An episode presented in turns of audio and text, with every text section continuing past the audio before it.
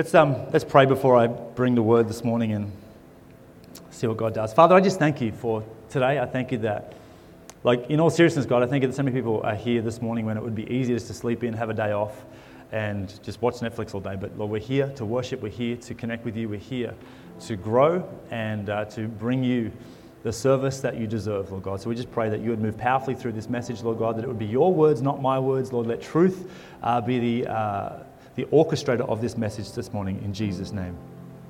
Amen. Hey, I want to start by just playing a little game, um, a little wordplay game, word association game. I love this sort of stuff, and, and hopefully this helps make my point of what I'm going to teach on this morning. But if I was to say, um, if we do word association, if I say clouds, you would think rain. See? So I do that because it's happening right now. It's, it's, it's relevant. Um, Noah's Ark. Calm down. Prophets of doom. No, it's fine. We're going to be okay. No, it's right. That's right. And so we need to reclaim the rainbow that other people have stolen. Anyway, that's a different topic for a different day. When, when you hear summer, what do you think? Beach, of course. When you hear book, you think reading. When you hear rubbish, you think English cricket team. Yes, that's right. Absolutely. Amen. And if you're English, get your act together. When we hear worship, we think music, we think song, right? And that's not wrong. But my, my topic today is talking about what is worship. I want to answer two questions. What is worship and, and why should we worship? And, and that's what I want to wrestle with this morning. I think it's important when we hear the word worship to to ask the question what do we mean by that? What do we mean by the word worship? Because I think so often, many of us, myself included, over time, we have reduced or condensed worship down to simply be this beautiful love ballad that we sing to God. And that's absolutely true.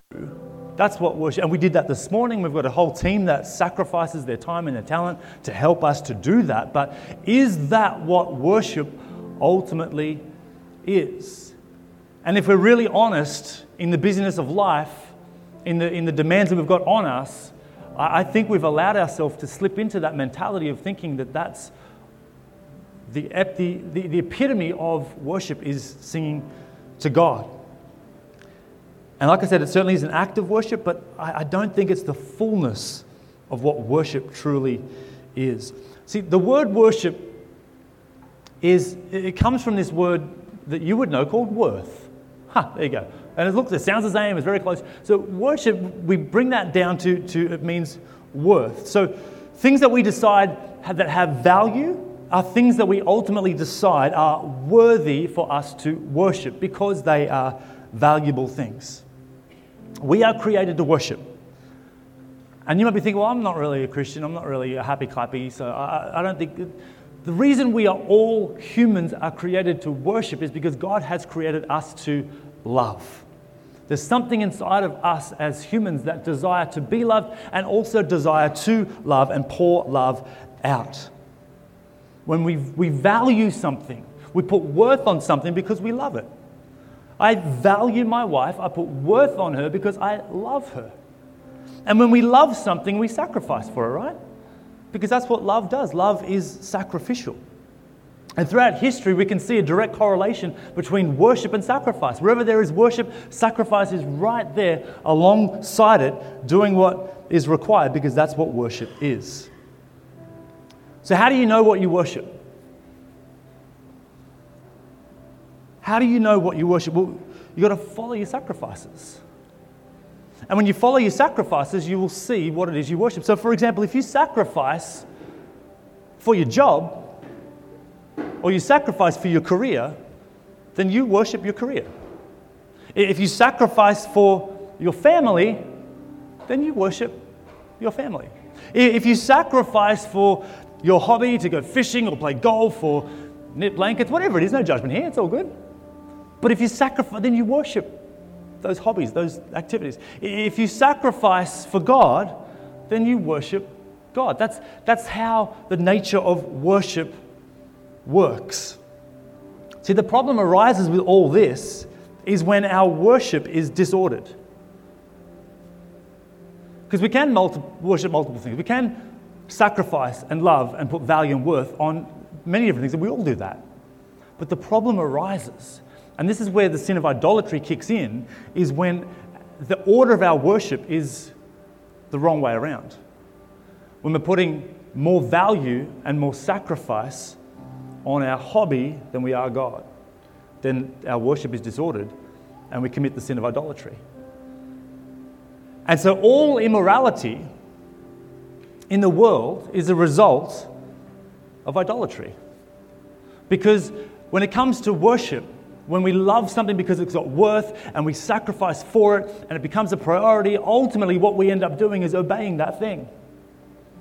And worship is about obedience and following, and we ultimately become a slave to those things because we follow them.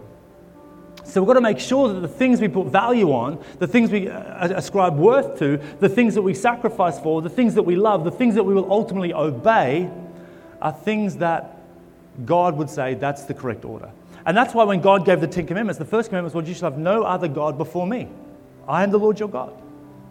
He is a jealous God, He's an envious God. Disordered worship is what will corrupt us. But the correct order of worship will actually pour God's blessing on it. And Jesus says uh, in Matthew 6:33, "Seek first the kingdom of God, His righteousness, and everything else will be added unto you." It's about getting the order right in our worship. So Romans 12:1, which is going to be this, the basis of this series, we're going to go through the next few weeks. Romans chapter 12 says this: "I appeal to you, brothers." by the mercies of God, to present your bodies as a living sacrifice, holy and acceptable to God, which is your spiritual worship. So that is what worship is. Worship is presenting our bodies as a living sacrifice so that the way we live our life, the decisions we make, the places we go, the people we hang out with, the things that we do, the thoughts that we have, should be holy and pleasing to God because that's what worship is. Being a living sacrifice is to live a life of worship. So, worship really is a lifestyle. To be Christian and to follow the ways of Christ, to be with Jesus, to be like Jesus, that is worship. Worship is more than a song. And that's the title of this series More Than a Song. Because I want us to lift our eyes to not just condition ourselves to think, okay, I worship God when I come to church on a Sunday and I sing a couple of cool songs and I feel warm and fuzzy and that's worship. Tick that box, I'm done. No, no, Worship is not Sunday, it's Monday to Sunday. Worship is, is how I treat my spouse. Worship is how I act in the workplace. Worship is how I treat someone when I see them down and out and hurting and suffering. Worship is to live your life like Jesus. It's a lifestyle more than a song. So, why? That's the first bit. What is worship? Worship is more than a song. Worship is to live your life as a living sacrifice. Like we said before, what we worship, ultimately, we worship because we give it worth, because we love it, and then we sacrifice for it. And so, if we worship God, then our whole being, our whole life is a living sacrifice that is laid down for Him because we love him, because we see the value and worth that he has and is worthy of us laying down our life. That's worship. So, why? Why worship God? This is important to know. Because I don't, I don't want any of us to be, to be blind followers. I don't want anyone just to be like, oh, Justin said so, therefore I'm just going to do that. No, no, no, nope, nope, nope. I'm just a dude standing in front of church telling them that God loves them. Like, we have to know for ourselves who God is, what God's done, and respond accordingly to that. Understanding why we worship makes becoming a living sacrifice a more willful and joyful response to God Himself. Let me say that again. Understanding the why of worshiping God makes becoming a living sacrifice a more willful and a more joyful response to God Himself rather than a dutiful sense of compliance to a religion. If worship is us having a dutiful response to religion, then I'm out. Because that's not what Christ died for. Christ died to reconcile us to have a relationship with the Father, not for us to be compliant to a bunch of rules and religion. Jesus fulfilled the law. He is the fulfillment of that so that we who are now in Christ can have fullness of relationship with God the Father. And so when we understand that, it's a willful, joyful thing to lay down our life as a living sacrifice. It's a willful, joyful thing to understand that God loves me so much, it's easy for me to love Him back. That He first loved me, so now I love Him. And sort of ultimately what I'm saying is worship, understanding the why takes worship from I have to to I want to. I want to lay down my life because I know why it's so important. So back to Romans 12, verse 1. I appeal to you, brothers by the mercies of God. Or the NIV says, in view of God's mercy. Or the NLT says, I appeal to you, brothers, because of what he has done for you, present your bodies as a living sacrifice, holy and pleasing to God, which is your spiritual worship. Because of what God has done, because of his mercies. That's why we lay our life down. That, that's why we live a life of obedience. That's why we live a life as a living sacrifice. That's what worship is. So, what, what has He done that has made Him worthy of our love, worthy of our worship, worthy of our sacrifice? This is the why. What has God done? When we understand what God has done, and the bigness of that, and the magnitude of that, and the eternal ramifications of that, worship, living sacrifice, laying down our life becomes so much easier because we trust Him. He's already proven Himself faithful. And I've got a bunch of scriptures here, like I've got scriptures coming out my ears. 2 Peter chapter 1, Ephesians 1, Ephesians 2, Romans 8, which are just rich and dense with truth about what God has done for you, what God has done for me. And it's all stuff that we haven't deserved or earned or, or you know, earned enough religious brownie points to be rewarded with. This is just God's free gift to us because of the immense love with which He loved us. And I'll, I'll touch on these in just a second, but I want us to reflect. What has He done for you? And this is the beauty of communion, is to stop and remember. Because we're all like sieves, right? God can pour His blessing in our life and do miraculous things and do great things, but the way life is structured and the business of stuff and those things fall out and we forget and we just get caught up in what's the next thing we'll do, what's, where's this place I've got to be, what's this thing I've got to achieve. And, and those beautiful moments of God's faithfulness, God's kindness, God's power that is manifest in our life sometimes get forgotten by the wayside. But communion is this beautiful time to every week get together and just remember what Jesus has done. Because when we remember what He's done, when we keep that in the forefront of our minds, then again, that keeps us in this place of willful and joyful response to God Himself, not a dutiful obligation to a religion. I don't show up to church because I have to, I show up to church because I want to. I tithe because I want to, because I've seen God move powerfully. I, I, I help other people because I want to, because I have to. I don't read my Bible in, in the morning because I have to. It's like I want to. I want to know God deeper because of the depths of what He's already done in my life and the depths of what He's going to continue to do in and through your life. That God is not finished with you yet. He who began a good work, and you will see it through to completion, because He's the author and He's the perfecter of our faith. And we might be here in the process of our perfection, our sanctification, and so look at all these amazing things God's done in this time frame, but He's also the perfecter, and He's got so much to do in us and through us. Let's get excited about that as well. So remember what he's done and remember his promises are yet to be fulfilled. And that makes it so much more infinitely easy to worship and live a life of surrender to him because of how good he is. Because of what God has done for us. In light of God's great mercies, offer yourselves as a living sacrifice, holy and acceptable to God. This is spiritual worship.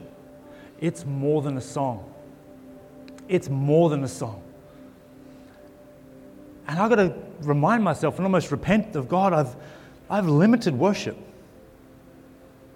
I've put it in this cheap little category of just a song, an artistic expression.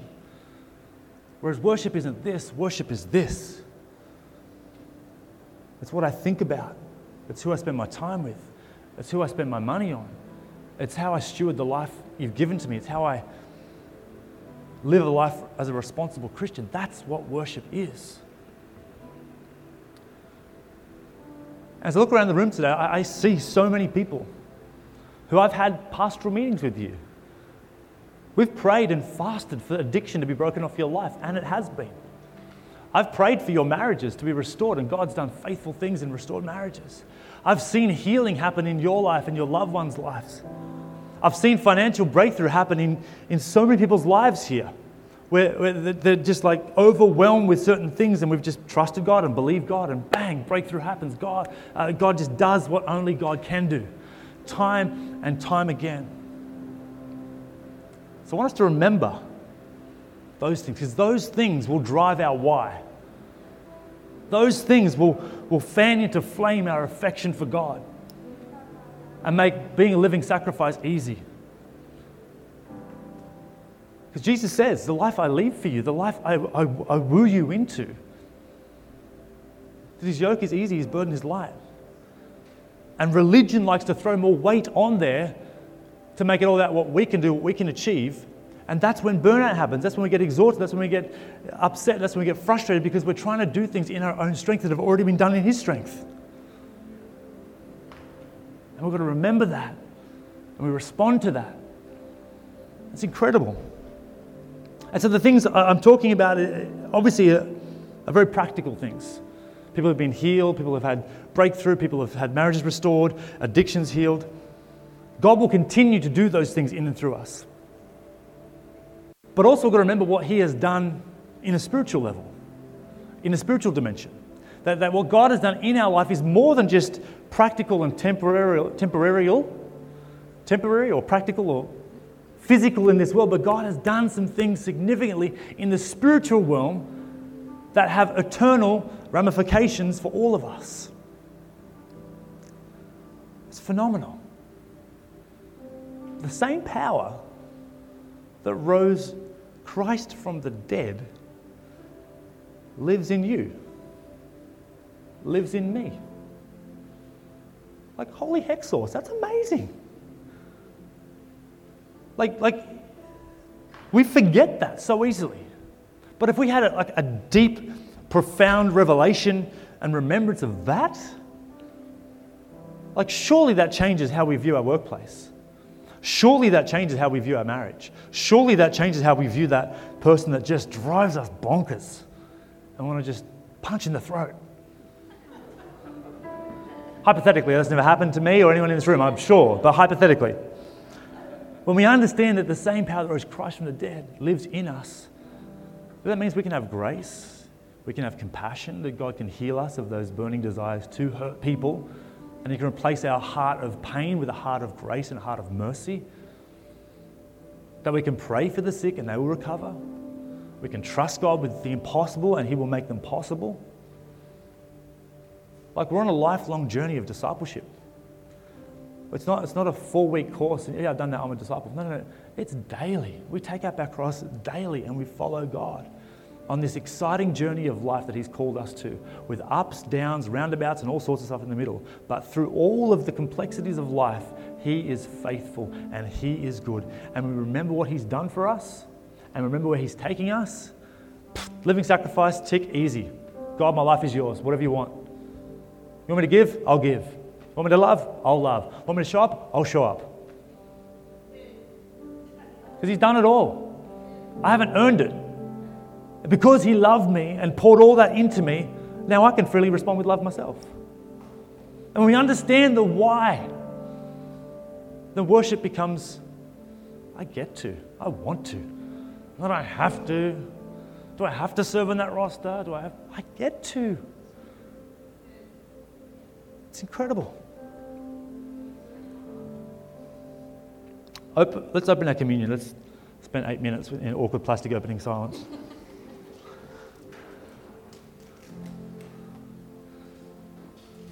Again, we do communion to remember because we forget. We're like sieves. There it is. That never gets old.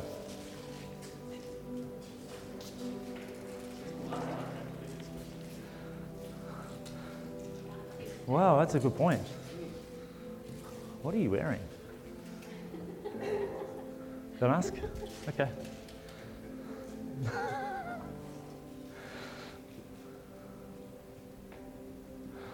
oh, gosh. Are we good? So good.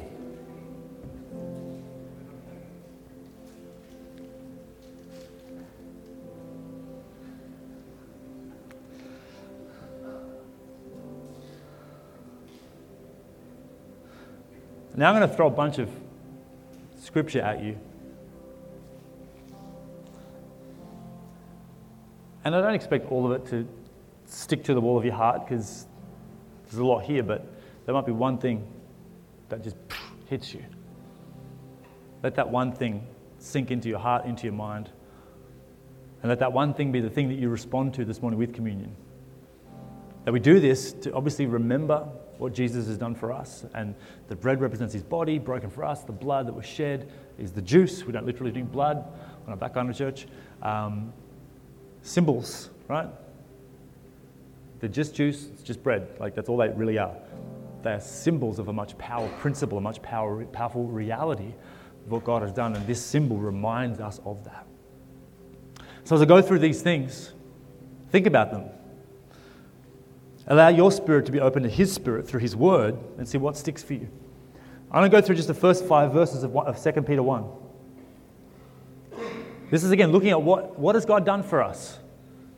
Understanding what God has done for us drives the why of us understanding how important it is to live a life of worship, which looks like being a living sacrifice. So, 2 Peter 1, verse 1. By the righteousness of Christ, we have a faith of equal standing with the apostles. Say what with the who now? Yeah, yeah, yeah. Because of the righteousness of Christ, and we have the imputed righteousness of Christ because of what he's accomplished on the cross for us, we now have a faith of equal standing with the apostles. The apostles that saw the miracles firsthand, the apostles that walked and ate with Jesus and ministered with Jesus, that saw the dead raised to life, the blind eyes healed, that saw the miracles. Because of our faith in Jesus, his righteousness has been accredited to us, and we now have the same faith that is of equal standing with those apostles. So we can believe that God can use us just as powerfully as God used the apostles. We can believe that God will pour his power through us. That we are not, just because we're 2,000 years later, somehow, you know, chronologically degenerate. No, no, like I said before, the same power that rose Christ from the dead lives in us. The same faith that was in the apostles is the same faith that's in us because of the righteousness of Christ. Verse 2 Grace and peace is multiplied in us with the knowledge of Christ and our knowledge, the knowledge we have of Christ and our knowledge of knowing Him. The more we know Jesus, the more peace and grace abounds in our world. Verse 3 His power has given us all things pertaining to life and godliness. Now, I could just pull up stumps there, see you later, let's have a great day. That, that alone is enough. That He has given us all things that pertain to life and godliness. Not most things, not some things, not a couple of things. Whatever it is that you need in relation to godliness and to live this life on this earth well, He's given it to you. He's given it to me. God doesn't give out in partial measures, He gives out exceedingly abundantly. God doesn't just give enough fish in the net of the fishermen so they can just fill the net, it's overflowing. Jesus doesn't provide just enough miracles for the, for the, for the, the 5,000 that were there. There was baskets left over. There's an abundance. God gives us everything we could possibly need in every situation because He's good and because He's faithful. Verse 4 He's granted us His precious and very great promises to enable us to be partakers of the divine nature. Verse 5 We have escaped corruption that comes from sinful desires. We all have sinful desires, right? Even though we're Christians, we're redeemed, we're supposed to be good people, we still have sinful desires because we're on this progress, this process of sanctification, becoming more like God. But there's still this sinful nature we got to wrestle with, and this temptation. But God has set us free from the corruption that comes from it because we trust and put our faith in Him and Him alone. Because He's given us all things that pertain to life and godliness. So we just trust Him. Ephesians 1. We are blessed in the heavenly realms with every spiritual blessing. He chose us before, He chose us in Him before the creation of the world. He predestined us to be adopted as His children because He loves us. He foreknew you He called you, He chose you before you were even you because He loves us. He's given us His glorious grace. He's lavished His grace upon us. He has marked us with the seal of the Holy Spirit. Let's go into Ephesians chapter 2. He has raised us up and seated us with Christ out of our sin, out of our corruption, out of the miry clay, and He has seated us in heavenly realms with Christ Jesus. That is phenomenal. He has shown us the incomparable riches of His grace expressed in His kindness to us in Christ. Jesus dying on the cross, redeeming us from our sins and being resurrected three days later is a demonstration of the kindness of God towards us. Romans 2:14 will say that. It's the kindness of God that leads to repentance or leads to salvation. Verse 8, He's gifted us the grace that brings about our salvation. He's prepared good works for us to do. He's become our peace. He has made peace with us. He has built us to be a dwelling place for His Spirit. Again, the same Spirit that raised Christ from the, Christ from the dead lives in you. And God has dwelt, uh, created in us the capacity for His Spirit to be breathed into us, and we have God's presence, God's Spirit with us. Romans 8, He sets us free. He sent His Son to condemn sin and fulfill the law for us, so we don't have to fulfill that. He's given life to our mortal bodies. He's adopted us as sons. The Spirit intercedes for us. He works everything together for our good. He predestined us to be conformed in the image of His Son. He demonstrated His love for us by giving His Son for us. And Jesus Himself in Romans 8:34 is interceding for us. And the thing that clenches this all together for me in this neat little package is Romans 8:31. If God is for us, who can be against us? And we've just seen, man, why would God do all these things and give all these things if He isn't for us? And if He's for us, which we know He is, then who can be against us? Nobody. Because nobody can do what God has done to demonstrate that He is for us. Therefore, nobody can take away that because they don't have that same sort of power. He is the name above all other names. He is the King of kings. He is the Lord of lords. What He says and what He does is final. Now, the enemy and our free will can try to distort that and distract us from that, but it cannot take that from us. Because God, if He is for us, then nothing can be against us if we are found in Him. Going back to Romans 12, verse 1. I appeal to you, brothers, by the mercies of God, in light of what God has done for you, present your bodies as a living sacrifice holy and acceptable to God, which is your spiritual worship. Worship's more than a song, worship's a life laid down, being with Jesus, being like Jesus. That's worship. When we understand the why, it's a willful and joyful response to Him directly, not an obligation to a religion or a worldview that we need to comply with because it's relational, not organizational. It's transformational, not transactional. It's love, it's grace, it's life. So let's take our communion if you haven't spilt it already. And let's thank God for what He's done in our life, what He's done through our life so far. And let's thank Him in advance for the perfection of our life that is coming in the, li- in the days, weeks, months, and years ahead. That He who began a good work in you will see it through to completion. So, God, as we take this bread, we take this juice which represents the sacrifice you made for us. Let us not just think about the sacrifice, let us think about the the ramifications, the implications, the result of this sacrifice. That it's given us brand new life, it's given us brand new hope, it's given us freedom, it's given us love, joy, peace, all the fruit of the Spirit. It's given us your Spirit, the same power, the same Spirit that rose Christ from the dead lives in us. ultimately, that's because of the sacrifice Jesus made on the cross, paying the price of sin, the thing that separates humans from God. Jesus, I thank you that you paid the price for that in full. And we now get to live in this beautiful legacy of life as a result of that.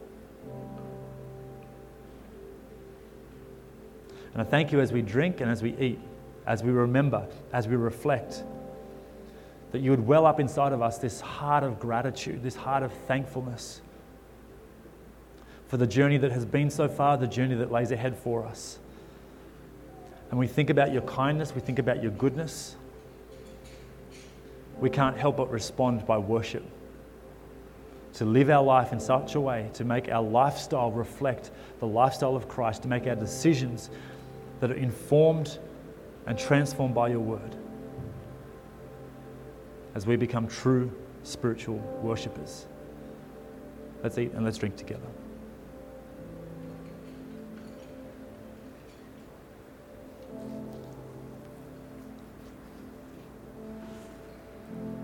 Thank you, Jesus.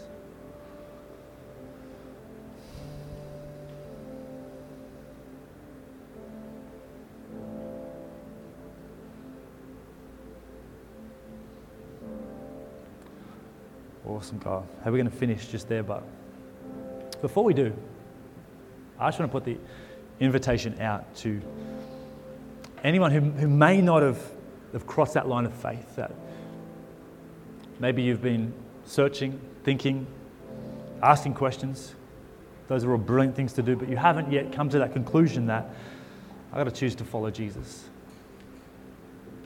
I just want to give an opportunity today for anyone in that space to, to cross that line of faith. What does it mean to become a Christian? Well, it's, quite simple, really. Romans 10:9 says if we believe with our heart and confess with our mouth that Jesus is Lord and God raised him from the dead, that we will be saved. So that's the easy part. That's, that's receiving the free gift that God has given to us. The free gift of grace that He lavishes upon anyone who will call upon His name. And then we begin this journey of following Jesus, of being with Jesus, being like Jesus. That's where the rubber hits the road. That's where the Holy Spirit will convict us of sin and, and show stuff in our world that we probably need to work on or talk to someone about or you know process through. Things that from the past that need to be healed and moved on from. That doesn't have to be sorted now. That gets sorted along the way. What God's asking for now is just a response. Will you follow me? Not will you make yourself perfect to then be able to be qualified to follow me, but will you just follow me now and allow me to, to use my grace and my kindness and my power to help you on the process of healing? So if that's you today, you need to make that decision to, to follow Jesus, to trust Him with your life, to trust Him with your future, and to ultimately trust Him with your eternity. That when the lights go out for you in this life, that they'll come on again in the next life in paradise with Him. That they won't be eternally snuffed out. That you won't cease to exist, but you will go to a place of paradise where God is, where every, every tear is wiped away, Every sorrow is turned to joy. That starts when you rewind to today. That starts with making a decision now to follow Jesus. Confess with your mouth, believe with your heart that He is Lord. And starts the process. And so if that's you, come and see me. Let's chat after the service. I'd love to pray with you. I'm not going to bring you up the front in front of everybody this morning because I want this to be a genuine thing. And I want to chat to you about that and help you, give you a Bible, give you some advice. And look, look we're not going anywhere because we're trapped in this building because it's raining. So grab a coffee, come grab me for a chat, and uh, I would love that. And if you need prayer for any reason too, grab someone and grab a corner of the room and just get them to pray with you. That's the body of Christ, right? Looking after each other. So here we are, that's it. Romans chapter 12. We're going to unpack the rest of this chapter in the coming weeks and look at what worship now looks like. We've, de- we've determined now that it's not just a song, it's more than a song. So, now what does the rest of Romans 12 uh, help us to see what worship really looks like as a living sacrifice? So, that's it. God bless you. And let's uh, have some coffee together.